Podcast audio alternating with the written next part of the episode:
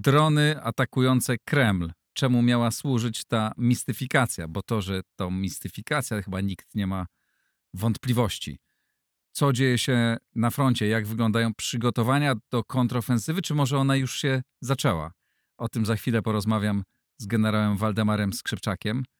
Jak zawsze pozdrawiam serdecznie wszystkich tych, dzięki którym ten program mogę realizować, dzięki którym ten program jest niezależny od wszystkich. Dziękuję wszystkim patronom. E, dzięki Waszym wpłatom ten program się utrzymuje. Jeśli ktoś z Państwa chciałby dołączyć do tego grona, serdecznie zapraszam na mój profil w serwisie patronite.pl. E, jeśli ktoś z Państwa jest właścicielem firmy, która chciałaby być mecenasem układu otwartego, również zapraszam do kontaktu. A teraz łączę się z panem generałem. A oto mecenasi układu otwartego. Nowoferm, dostawca bram, drzwi i ramp dla przemysłu, logistyki oraz użytkowników prywatnych.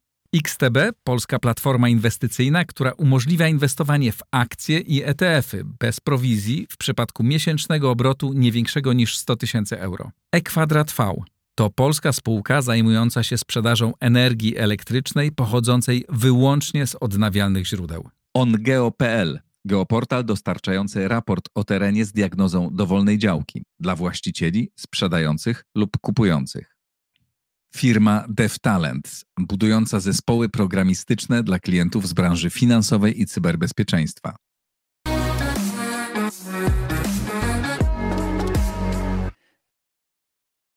Dzień dobry, panie generale.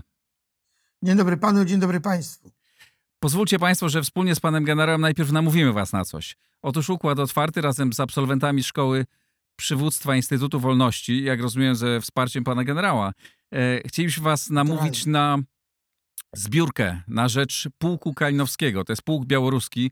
E, niedawno miałem rozmowę z jego przedstawicielem, możecie Państwo ją obejrzeć, jeśli jeszcze jej nie widzieliście. Będziemy zbierać na e, ciężarówkę, którą, która będzie ciągnąć haubicę. Panie generale, po pierwsze, czy to jest dobry sprzęt? Dobry sprzęt, on się sprawdza w rękach żołnierzy ukraińskich. Jest to haubica kalibru 152, ciężka haubica D30. Wydaje się, że mm, od początku wojny Ukraińcy bardzo skutecznie te haubice wykorzystują, bo mają do niej amunicję, bo to jest amunicja jeszcze ze starych zapasów rosyjskich, poradzieckich, a zatem e, pół Kalinowskiego dysponuje takimi haubicami i do nich potrzebuje ciężkiego ciągnika artyleryjskiego. Podkreślam, ciężkiego, bo to jest ciężka hobica, która jest używana w ciężkim terenie. Co ta ma... ciężarówka ma im zapewnić? Ma zapewnić szybkie zmiany stanowiska po oddaniu dwóch, trzech strzałów. Artyleria musi zmieniać stanowiska ogniowe, aby nie być celem dla przeciwnika. Y, powiedział pan to, co dokładnie wczoraj usłyszałem od y, y, jednego z żołnierzy tego pułku, z którym miałem przyjemność rozmawiać. Właśnie tłumaczył mi, net pokazywał mi e, takie zdjęcia, których nie mogę niestety e, opublikować z akcji. Pokazał mi właśnie, jak to jest, że oni oddają kilka strzałów, po czym muszą bardzo szybko ją przewieźć. I na to właśnie potrzebna jest ciężarówka. Taki samochód mamy namierzony, to będzie używany samochód. On kosztuje od kilkudziesięciu do stu, ponad 100 tysięcy złotych. Jak uzbieramy tę kwotę, wówczas państwu pokażemy dokładnie, który, y, jaki to jest y, samochód i jedno zapewniam, z każdej złotówki, każdego grosza, który wydamy, precyzyjnie się rozliczamy. Namawiam więc serdecznie do wspierania, wpłacajcie.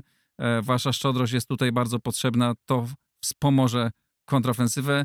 Ja już wpłaciłem na początku e, i Państwa do tego namawiam. Również namawiam, pamiętajcie o zbiórce, którą Pan generał organizuje mm, e, na Łódź e, która rozumiem już znaczy sama na... Łódź jest... Łódź jest, natomiast teraz zbieramy dla e, uniformy, ubrania dla podwórków i ich wyposażenie. I chcemy tak właśnie jest. zakończyć jeszcze być może w tym miesiącu ten temat, ponieważ oni już go potrzebują, tego sprzętu, bo jest pora roku taka, która sprzyja tego typu działaniu. To przejdźmy wobec tego do, do działań. E, panie generale, e, czy te, to, co się dzieje w różnych miejscach, rozmaite akcje, jeszcze nie, nie, nie, nie, nie spektakularne i nieduże, a w każdym razie nie słyszymy o tych wielkich, spektakularnych. Czy to już jest początek kontrofensywy, czy to są ciągle przygotowania i szukanie miejsca, w którym można zaatakować? Znaczy generalnie moim zdaniem Ukraińcy cały czas przygotowują się do kontrofensywy, e, prowadzą ciężkie działania w rejonie Bachmutu, gdzie wyczerpują armię rosyjską, e, jednocześnie formują nowe jednostki wojskowe e, na bazie sprzętu, który otrzymali z Zachodu. I według Amerykanów to 9 brygad pancernych, według innych 12 brygad pancernych. E, To jest za mało, żeby taką kontrofensywę, o jakiej my my mówimy, o jakiej mówią media głównie, y, żeby taką kontrofens- kontrofensywę przeprowadzić. Zwracam uwagę na to, że mm, oczywiście e, to dowódcy ukraińscy decydują, gdzie uderzą, e, wybiorą kierunek uderzenia. Czy to będzie na północy, czy to będzie na wschodzie w rejonie Donbasu, czy na południu, to oni mają swój plan, bardzo precyzyjny plan. Oni prowadzą rozpoznanie przeciwnika, oni identyfikują siły i środki, które Rosjanie mają w głębi swojej obrony, gdzie Rosjanie również gromadzą odwody w przypadku, gdyby kontrofensywa ukraińska wyszła. Więc Ukraińcy muszą mieć pełną wiedzę o położeniu dyslokacji i sile odwodów, z którymi się może kontrofensywa spotkać, czyli wojska prowadzące kontrofensywę. I teraz mają Ukraińcy do wyboru, czy to będzie, e, tak jak kiedyś wcześniej mówiłem, u pana bitwa spotkaniowa, operacyjne pojęcie w rejonie Donbasu, gdzie obie strony nacierają i zetrą się w ciężkich walkach, moim zdaniem okrążających, które pozwoliłyby Ukraińcom okrążyć część wojsk rosyjskich. Zwrócę uwagę, dwa dni temu bodajże Prigorzyn mówił o tym, że jemu brakuje amunicji i brakuje, brakuje mu osłony skrzydeł jego wojsk. To jest bardzo symptomatyczne, jeżeli Prigorzyn mówi o tym, że on się boi o to, że jego skrzydła są albo odsłonięte, jeśli chodzi o wojska nacierające w Bachmucie, albo są słabo chronione przez wojska operacyjne armii rosyjskiej. To jest bardzo ciekawy sygnał. Y, To jeśli chodzi o tą bitwę spotkaniową. On w ogóle powiedział, jeśli mogę jedno słowo jeszcze dodać do tego, że Prigorzyn wręcz powiedział, że jeśli nie, nie zostanie wzmocniony e, zasadniczo e, jakąś dużą e, ilością amunicji, e, to uznał, że należy się wycofać spod Bachmutu.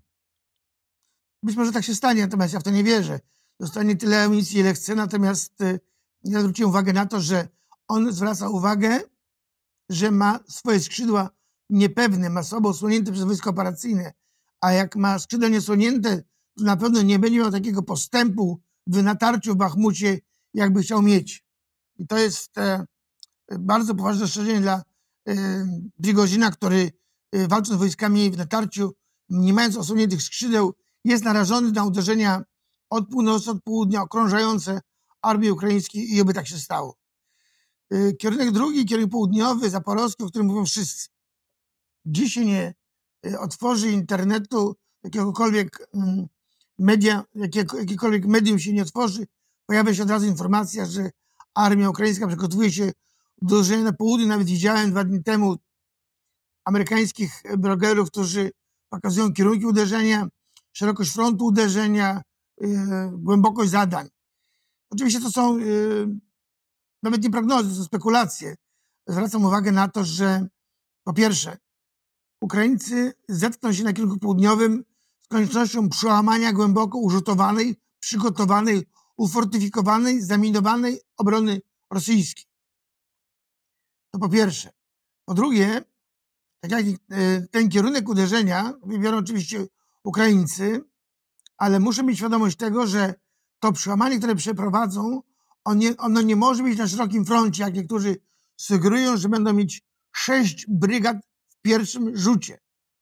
Brygada będzie nacierała, łamiąc obronę, przełamując obronę przeciwnika maksymalnie na szerokości frontu półtora do dwóch kilometrów.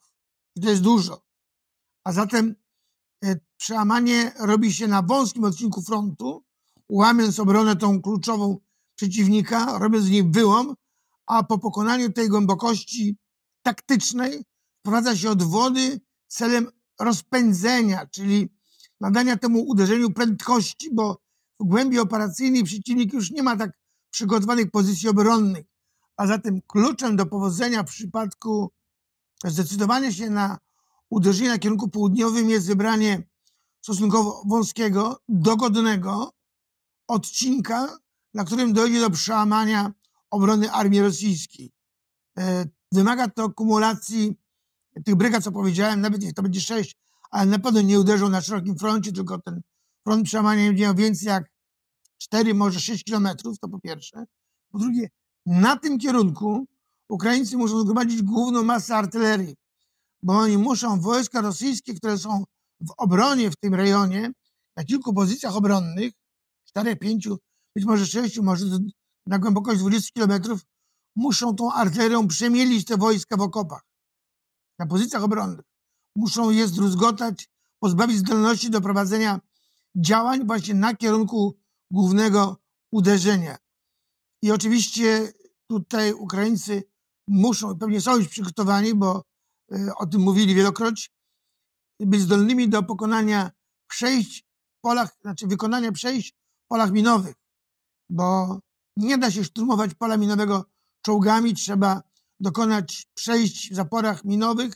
Najczęściej jest to robione metodą wybuchową, czyli odpalać ładunki wzdłuż kierunku działania, te ładunki odpalane upadają na e, ścieżkę, którą się wytycza do pokonania dla czołgów czy dla BWP.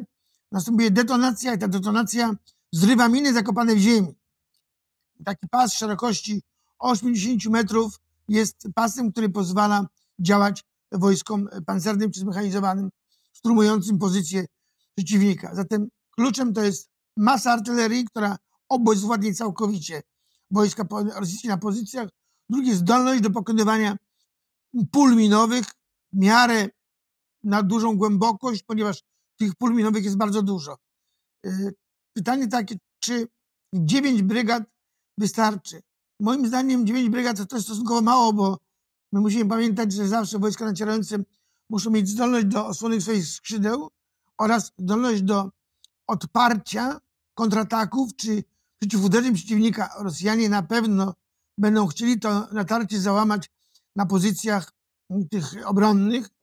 I jeżeli by do tego doszło, to by doszło do Bachmuta, ale już wtedy w wykonaniu, wykonaniu Ukraińców, bo to Ukraińcy by szturmowali, a Rosjanie by się bronili. A zatem wydaje się, że ta ofensywa nadchodzi. Kiedy ją przeprowadzą Ukraińcy, trudno powiedzieć. Myśmy mówili u Pana, że to będzie na przełomie maja i czerwca. Myślę, że to będzie czas, kiedy już wojska ukraińskie osiągną tą zdolność do realizacji te, tego typu zadań. I oczywiście to będzie operacja połączona. Y, będzie to operacja połączona z operacją powietrzną.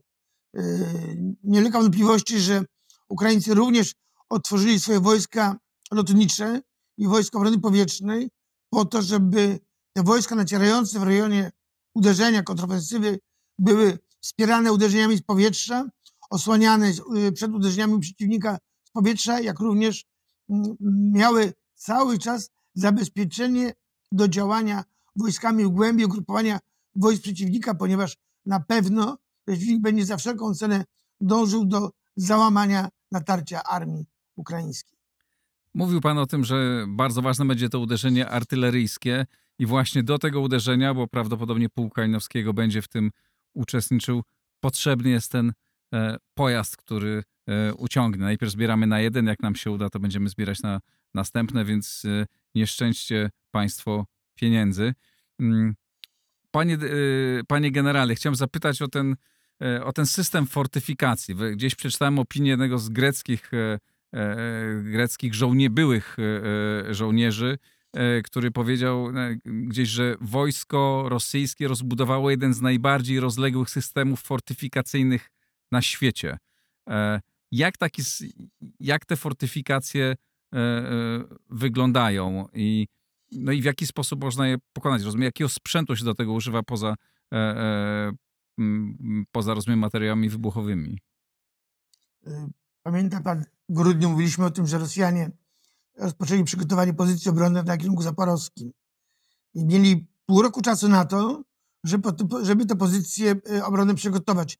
Oczywiście y, stopień zaangażowania czy stopień wykonania prac fortyfikacyjnych zależy od tego, czym Rosjanie w tym kierunku dysponowali. Na pewno dysponowali ogromnymi ilościami min, ale żeby wykonać fortyfikacje takie, które po pierwsze zapewnią y, żołnierzom walkę na pozycjach obronnych, które będą ich chroniły przed artylerią, przed uderzeniem lotnictwa, y, że będą na tych y, transzejach, liniach obrony, będą mm, stanowiska ogniowe dla czołgów, dla artylerii, dla pocisków przeciwpancernych dla żołnierzy, grup żołnierzy szturmowych, które będą również na poziomie tym e, taktycznym kontratakowały armię ukraińską. Zatem takich pozycji, e, trudno mi w tej chwili powiedzieć, ale tam jest około, według oceny mojej, to jest około między 80 a 100 kilometrów długości, e, rozbudowanych w, w polowe mm, transzeje długości mniej więcej tej samej.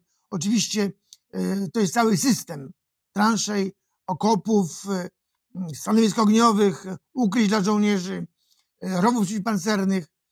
Do tego typu prac wykonuje, wykorzystuje się głównie maszyny inżynieryjne. Rosjanie zawsze dysponowali dużym potencjałem wojsk inżynieryjnych, również do tego, żeby kopać okopy, transzeje, stawiać pola minowe w sposób narzutowy. A zatem wydaje się, że Ukraiń, Rosjanie tego czasu nie zmarnowali i się na tyle przygotowali, że mają nadzieję, że te pozycje obronne będą w stanie oprzeć się atakom armii ukraińskiej. Zwracam uwagę na to, że mm, kwestią zasadniczą to jest to, czy te pozycje będą obsadzone dobrym wojskiem, bo to też jest bardzo ważne, czy to wojsko po uderzeniach masy artylerii na wybranych, na wybranych kierunkach nie będzie skłonne do rejterady. Y, wojsko rosyjskie nigdy w tej wojnie nie mm, wykazało się jakimś duchem bojowym, więc to też jest taka nadzieja, że poza uderzeniami ogniowymi jest również to, że wzmami się duch oporu armii y, y, rosyjskiej. Oczywiście kluczową jest siła tego rażenia artylerii. To musi być naprawdę zdecydowane, masowe uderzenie artylerii, które pozwoli tą, przepraszam, tą ziemię wraz z obrońcami przemielić. I to pozwoli uzyskać postęp terenu wojskom ukraińskim. E, Rosjanie mają doświadczenie w budowaniu fortyfikacji. One, te fortyfikacje, które oni tam wykonali, mają charakter stały, czyli wykorzystywali różnego rodzaju urządzenia fortyfikacyjne, płyty betonowe, e, palisady drewniane, szalunki, to na tych głównych kierunkach, a na kierunkach pomocniczych takie e, pozycje ryglowe, które mają zapewnić osłonę wojskom, które będą wychodziły do kontrataków. To jest cały system fortyfikacji, system zapór inżynieryjnych, pól minowych, które są ze sobą powiązane, to jest bardzo ważne, i powiązane są ze sobą w ten sposób też, że każda pozycja, każde miejsce jest osłaniane ogniem artylerii rosyjskiej. I Rosjanie mają tą przewagę nad granicami, że oni, przygotowując się do obrony, również realizują tak zwane prace w zakresie wstrzeliwania się artylerii. Czyli po, w przypadku, gdy żołnierz rosyjski będzie wzywał ogień artylerii, to już są koordynaty i współrzędne podane, gdzie ma ten, gdzie ten, y, ta artyleria ma ten ogień wykonać. Więc to jest w ramach przygotowania systemu ognia w obronie. Również planuje się bardzo szczegółowo manewr, to się nazywa manewr ogniem, czyli przeniesienia ognia i wysiłku ogniowego z kierunku na kierunek, z miejsca na miejsce. No dobrze, czyli mamy taką sytuację, że mamy ileś linii betonowych okopów, bunkrów, tych piramid e, e, betonowych. E, mamy zaminowane całe pola i, i będzie jeszcze ogień artyleryjski. Czy to w ogóle jest do przejścia? No, czyli pan historię znam przypadki takie, bo to generalnie nazywa się w, w sztuce wojennej przełamanie obrony przeciwnika. Dlatego też przejmuje się tą obronę na wąskim odcinku, bo nie ma siły na to, żeby przełamać ją na szerokim odcinku, jak to jeden z amerykańskich blegorów mówił, 70 kilometrów. E, to jest realne przy założeniu, że uzyska się odpowiednią przewagę, tak jak powiedziałem, w artylerii głównie oraz w siłach tych, które będą porażały armię rosyjską na pozycjach obronnych. Zakłada się, że przełamanie przygotowanej zawczasu obrony, a w tym przypadku mamy do czynienia z obroną zawczasu przygotowaną, trzeba mieć przewagę 5, 6, czasami więcej do jednego. Kluczem do tego, żeby tą obronę przełamać, tak jak powiedziałem wcześniej, jest oczywiście artyleria. Powiedział pan, że tam jest 9 do 12 brygad. Ja liczę na to, ale nie mam na to żadnej, żadnych dowodów ani żadnej wiedzy, że tak naprawdę tych brygad jest trochę więcej, że nie wszystko, że jesteśmy też dezinformowani. Um, ale też z drugiej strony, no i, i co ważne, te, te ukraińskie, rozumiem, że te nowe brygady ukraińskie będą wyposażone już w nowy sprzęt, który przez cały czas w różnym tempie, ale dopływał do, dopływał do, czy dojeżdżał do Ukrainy. y, i to jest sprzęt no, najwyższej światowej y, jakości. Ale z drugiej strony też y, dotarły nas w ostatnich dniach informacje o tym, że na przykład Rosjanie przewożą z Melitpola w rejon Zaporoża e, rakiety S-300. E, Na ile to jest groźna broń i co oni mogą tym osiągnąć? Znaczy, Te rakiety będą e, używane do wykonywania uderzeń głębokich, prawdopodobnie nad wody. Proszę pamiętać, żeby, że wojska ukraińskie, żeby się znalazły w rejonie, o którym my mówimy i prowadziły operacje, one muszą pokonać Dniepr, bo gro wojsk e, ukraińskich, które przygotowują się do kontrofensywy, jest na zachód do Dniepru. Więc te wojska trzeba do rejonu operacji przeprawić. Więc Rosjanie przygotowują się do tego, żeby te przeprawy zrywać, niszczyć w czasie, kiedy te wojska będą szły do rejonu operacji, bo one muszą ten Dniepr pokonać. Wie pan, wydaje się, oczywiście to są dywagacje, bo dowódcy ukraińscy wiedzą, co mają robić i nie trzeba ich e, pouczać. Z doświadczenia i z sztuki wojennej można e, przypuszczać, że mogą być dwa sposoby uderzenia. Jedno to jest to, o którym mówiliśmy wcześniej, to przełamanie obrony, e, które będzie niezwykle trudnym zadaniem, kosztownym, jeżeli chodzi o ofiary w ludziach i sprzęcie. To po pierwsze. Po drugie, wydaje się, że jednak czym szukać trzeba takiego rozwiązania, które nie pochłonie tylu ludzi, sprzętu w tej operacji, tak jak mówiłem wcześniej o tej bitwie spotkaniowej, ale takiej, która będzie dla Rosjan zaskoczeniem. Bo moim zdaniem nie, prób przełamania obrony, czyli przygotowania do przełamania obrony na kierunku, południowym, nie da się przed Rosjanami ukryć. Oni będą monitorować, bo do tego uderzenia trzeba dużo wojsk przesunąć. Dziewięć brygad, na pewno więcej. A zatem moim zdaniem trzeba tak y, prowadzić maskowanie operacyjne, aby zmylić Rosjan co do kierunku uderzenia i moim zdaniem szukałbym tutaj rozwiązania w zaskakującym uderzeniu. Zaskakującym uderzeniu. To, co mówiłem między innymi Tak. wcześniej o kierunku donbaskim. Przy czym e, mówimy o dziewięciu brygadach, może dwunastu. Panie redaktorze, patrząc na ilość sprzętu, które dostali e, Ukraińcy od e, Zachodu, to tych brygad jest trzy razy więcej niż my o nich mówimy. Więc mam nadzieję i wierzę w to głęboko, że to pozwoliło Ukraińcom przygotować e, szerokie spektrum zdolności różnych brygad. Zarówno brygad pancernych, pancerno zmechanizowanych, brygad piechoty zmotoryzowanych i innych takich, które będą mogły prowadzić operacje zaczepne. I dla mnie ten potencjał, który mogli Ukraińcy zbudować w oparciu o sprzęt, który dostali z Zachodu, to jest, e, mam nadzieję, to jest kilka korpusów uderzeniowych, w korpusie 5-6 brygad, no to tych brygad będzie więcej, czyli zakładam, że tych brygad będzie dwadzieścia kilka, a może i więcej. Niech to będzie tajemnicą Ukraińców, ile mają tego potencjału, żeby mogli skutecznie zaskoczyć wszystkich, nie tylko media, ale przede wszystkim Rosjan. Oby, e, oby tak było. E, Jak pan interpretuje to, co dzieje się w ostatnich dniach E, ze strony ukraińskiej? W ostatnich dniach, właściwie codziennie, a nawet czasami dwa, trzy razy dziennie, słychać o e, skutecznych atakach na zbiorniki z ropą, e, czy w kraju krasnodarskim, w obwodzie rostowskim. E, Wybuchają tak bardzo spektakularnie te, e, e, te zbiorniki. Czy to domyślam się, że poza efektem propagandowym niezłym, e, no to jest osłabianie, e, osłabianie przeciwnika właśnie przed spodziewanym, przed spodziewanym atakiem. Jak pan to interpretuje i na ile te działania są istotne i mogą mieć znaczenie? Oczywiście w ramach przygotowania operacji zaczepnej, czyli kontrofensywy, Ukraińcy muszą e, bardzo mocno obezwładnić logistykę armii e, rosyjskiej, pozbawić ją dopływu środków walki, pozbawić ją dopływu paliwa do rejonu operacji.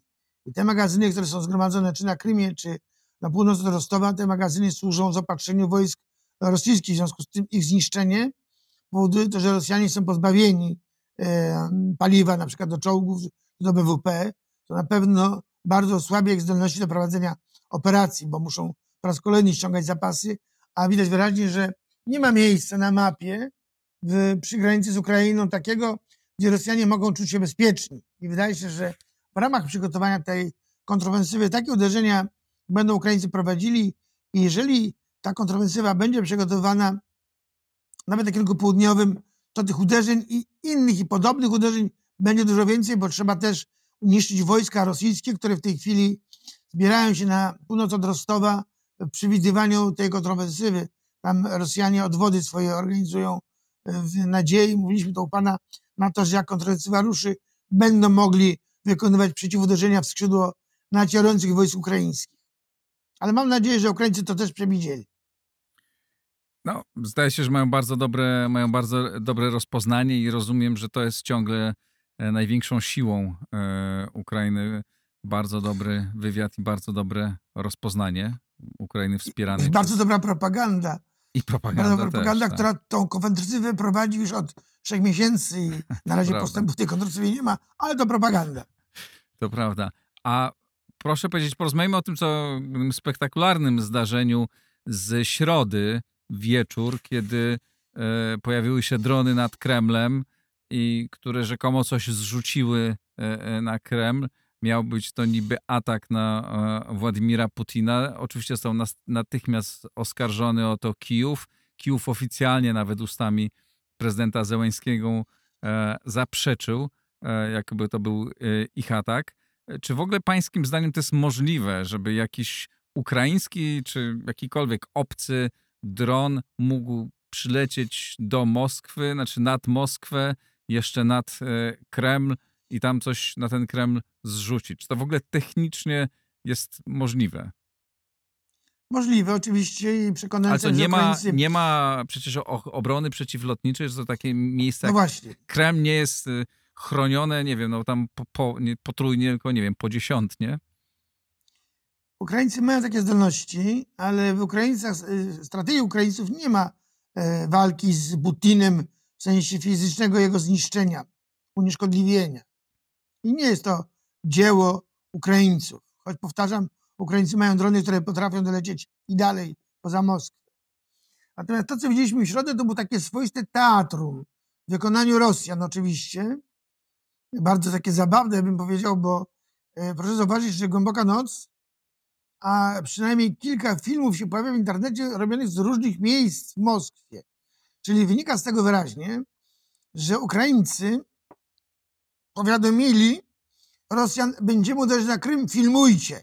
Tak. No wie pan, to takie rosyjskie teatrum, takie zabawne, ale to ośmiesza siłę tych e, zdolności rosyjskich, ponieważ to zrobili oczywiście Rosjanie.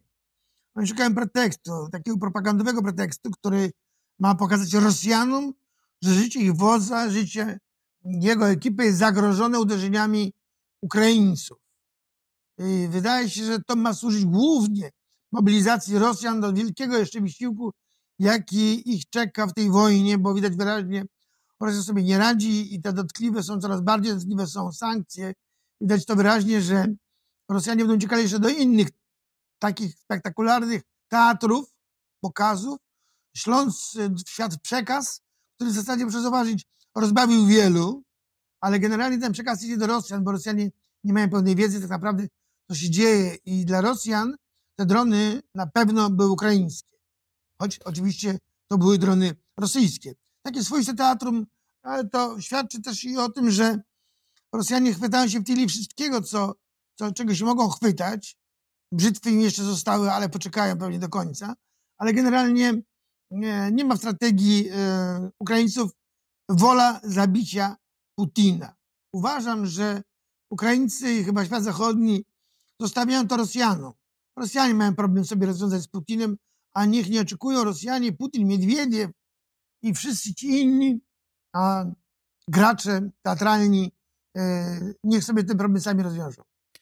To, o czym pan mówił, o powodach e, tego, organizacji tego przedstawienia teatralnego nad Kremlem, bo co do tego to właściwie wszyscy są zgodni poza, poza Rosją, że, że to była, mówiąc popularnym językiem, ustawka. E, To, o czym pan mówił, że to próba mobilizacji społeczeństwa, tak, zapowiedź też realnej mobilizacji, która pewnie będzie miała miejsce, e, mobilizacji do, do armii. E, To jest jedna z interpretacji, zapewne właściwa, no ale też pojawiały się dwie inne. Jedna taka, że to może być pretekst do zamknięcia Moskwy na 9 maja, potem, żeby nie trzeba było organizować kłopotliwej żadnej parady yy, i niespecjalnie będzie co ogłaszać jakiekolwiek zwycięstwo 9 maja. No i druga czy trzecia interpretacja, e, taka najbardziej, e, najbardziej przerażająca, no, że miał być to pretekst do wykonania jakiegoś bardzo silnego uderzenia rakietowego na Ukrainę. No nawet pojawiły się w nocy informacje, znaczy nie informacje, takie spekulacje, czy to nie jest przygotowanie do taktycznego ataku nuklearnego. Mm, jako, żeby można było wytłumaczyć skąd, taki, e, skąd takie e, działania. Czy pana zdaniem ta ostatnia, zwłaszcza interpretacja, jest mało prawdopodobna? Znaczy, moim zdaniem Rosjanie wiedzą, że Żeleński nie wykonał uderzenia 9 maja na Plac Czerwony, żeby zabijać zgromadzonych świętujących cywili. On tego nie zrobi, Ukraińcy tego nie zrobią. I oni, Rosjanie o tym wiedzą i Ukraińcy się nie dadzą do tego sprowokować.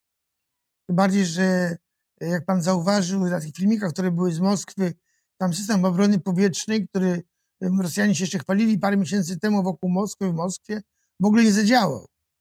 Nie było żadnego przeciwdziałania, więc to tylko to ustawka, tak jak pan powiedział, ja mówię, to teatrum. Czy to jest pretekst do użycia broni jądrowej? Moim zdaniem przedwczesne e, są takie oceny, bo po pierwsze Putin ma świadomość tego, że mu nie wolno tej broni użyć, mu prezydent Chin parę razy powiedział, że nie ma prawa tego zrobić. Drugie, wydaje się, że Putin ma też świadomość tego, że Ukraina, może nie tyle Ukraina, ale użycie broni jądrowej skasuje Rosję całkowicie. Nie będzie szans. Wie pan, co z tego, że Rosja jądrową bronią wygra wojnę z Ukrainą? Zniszczy Ukrainę, zabije Ukraińców. Ale będzie miała cały świat przeciwko sobie. Świat się zmobilizuje, bo świat nie chce broni y, wojny jądrowej. Więc ja bym przed tymi spekulacjami, raczej było, jeżeli chodzi o spekulacje, był ostrożnym, bo y, co jest warte gry w tym wszystkim? Y, wygranie wojny z Ukrainą to dla Rosji za mało, bo Rosja w tej chwili toczy wojnę z całym światem, tym demokratycznym, wolnym światem. I jeżeli by użył Putin broni jądrowej, Rosja i Putin są skończeni. Może zniszczą Ukrainę, zabiją setki tysięcy ludzi tą bronią jądrową, ale efekt będzie odrowny, od, odwrotny od oczekiwanego na pewno. Rosja nie będzie miała, jako ta Rosja, żadnej przyszłości, bo wszyscy po uży- użyciu przez Rosję broni jądrowej od Rosji się odwrócą. Teraz musi wybrać Putin. Czy warto użyć kilku ładunków na Ukrainę, zniszczyć trochę wojsk armii ukraińskiej i stać się wrogiem całego świata, czy tej broni nie używać i toczyć tą wojnę? Bo proszę pamiętać, że Rosjanie też się boją użycia broni jądrowej. Także ja jestem bardzo ostrożny i ja tą hipotezę o użyciu broni jądrowej absolutnie odrzucam. Tym bardziej, że proszę zauważyć, ym, cały czas e, ta, ta, ta narracja o użyciu broni jądrowej pojawia się u wielu ekspertów, ale proszę pamiętać, że myślą przewodnią użycia broni jądrowej musi być coś, co, o czym powiedziałem wcześniej. Jaki jest cel strategiczny? Też jest to bardzo prawdopodobne, że po prostu Putin po raz kolejny chciał zasugerować, e, że może to zrobić po to, żeby przestraszyć i zniechęcić Zachód do e, angażowania się. Straszyć mu wolno. I e, elementem tego było, bo pojawiły się też takie informacje wczoraj wieczorem, że poderwane zostały dwa, e, dwa samoloty zdolne do przenoszenia ładunków jądrowych, ale tych ładunków nie miały. No, ale była taka obawa, że one się poderwały, no, że zostanie zaatakowany Kijów czy, Tak, czy tak. inne mie- miasto. Natomiast to, co z, rzeczywiście Kijów był zaatakowany w nocy ze środy na czwartek i tam, nie wiem, około 20 dronów e, e, i rakiet e, leciało nad Kijowem, ale wszystkie co do jednej e, e, zostały zestrzelone, więc ten atak był kompletnie nieskuteczny, co pokazuje no, słabość Rosji z jednej strony, a z drugiej e, no, cały czas bardzo dobrze działającą obronę przeciwlotniczą e, ukraińską. Mm, Choć chce się... Panie redaktorze, coraz lepiej działającą. Coraz Mhm, lepiej ale na Odessce coś spadło tam. systemy. Nie, nie, nieskutecznie, ale ja- jakaś rakieta chyba gdzieś w okolicach Odessy. Panie redaktorze, w Polsce też coś spadło. No tak. To wiemy. Aczkolwiek nie wiemy dokładnie Także co. wie pan, nie demonizowałbym jednego, jednej rakiety, która spadła, która się przerwała przez system obrony powietrznej, niezauważona, może nie chciała być zauważona. Generalnie Ukraińcy mają doskonały system obrony powietrznej, mają coraz lepszy. W tej chwili dostali drugi system, e, już drugi zestaw od Niemców, Sa- sam TT, to jest doskonały system stuprocentowej zdolność walki, zwalczania. Także Rosjanie czują pismo nosem, co, co im grozi, gdyby chcieli próbować szturmować powietrze nad Ukrainą. Podsumowując, e, rozumiem, że z jednej strony, wedle tych oficjalnych informacji, czy według, według tych informacji, które mamy, tak, tego e, wojska przy, ukraińskiego przygotowującego się do e, kontrofensywy jest za mało, no ale zakładamy, że, że część informacji po prostu do nas nie dociera i że też jesteśmy dezinformowani przez, przez dowództwo ukraińskie i nie mamy o to pretensji. E, byle skutecznie dezinformował ruskich, ale ile ich by nie było, ta kontrofensywa będzie niezwykle ciężka, bo te fortyfikacje e, no, są bardzo rozległe i jak mówiłem, zdaje się jeden z najbardziej, chyba najbardziej rozbudowany system fortyfikacyjny na świecie. E, ale rozumiem, Dlatego że pan nie wolno jest, uderzyć. tak, jest pan umiarkowanym optymistą? Znaczy generalnie, wie pan, jak powiedziałem panu, że ja tych formacji Ukraińców widzę dużo więcej niż te, tą liczbę, którą mieli Amerykanie 9 czy 12. Ja mnożę razy 3, to, to, po pierwsze. Po drugie, y, nie uderzałbym na kierunku południowym na tą przygotowaną zawczasu obronę, ponieważ ta operacja będzie bardzo ciężka, bardzo wolna. Uwikłają się Ukraińcy w ciężkie boje na pozycjach obrony, które mają Rosjanie i Ukraińcy poniosą duże straty. Ukraińców na straty duże nie stać. Więc Ukraińcy muszą szukać innego rozwiązania, które pozwoli im na błyskotliwy sukces. Taki zaskoczenie, jak mówiłem wcześniej. Tylko teraz trzeba poczekać, jak to w głowach sobie pokładali dowódcy ukraińscy. Bardzo panu A na dziękuję. pewno będą szukali. Bardzo Dziękuję, dziękuję, panie generale. Będziemy wracać na pewno do, e, do tych e, rozmów i mam nadzieję, będziemy omawiać skuteczną kontrofensywę ukraińską, ale, by, ale oby ona była skuteczna, dołóżmy swoją, e, swoją, cegie, swoją cegiełkę. Pod tym nagraniem i na platformach podcastowych i na YouTubie znajdziecie państwo link do zbiórki na Patronite. Co ważne, Patronite nie pobiera żadnej opłaty e, e, za tą zbiórkę. Więc bądźmy szybcy, namawiajcie siebie, podawajcie dalej, namawiajcie znajomych, zbierajmy. Pokażę ten Państwu ten samochód, który zostanie kupiony, pokażę jak dojedzie na miejsce i rozliczymy się z każdej złotówki. Wspierajmy e, pułk Kalinowskiego, wspierajmy Ukrainę i kontrofensywę. Bardzo dziękuję. To wszystko na dzisiaj. Do usłyszenia, do zobaczenia.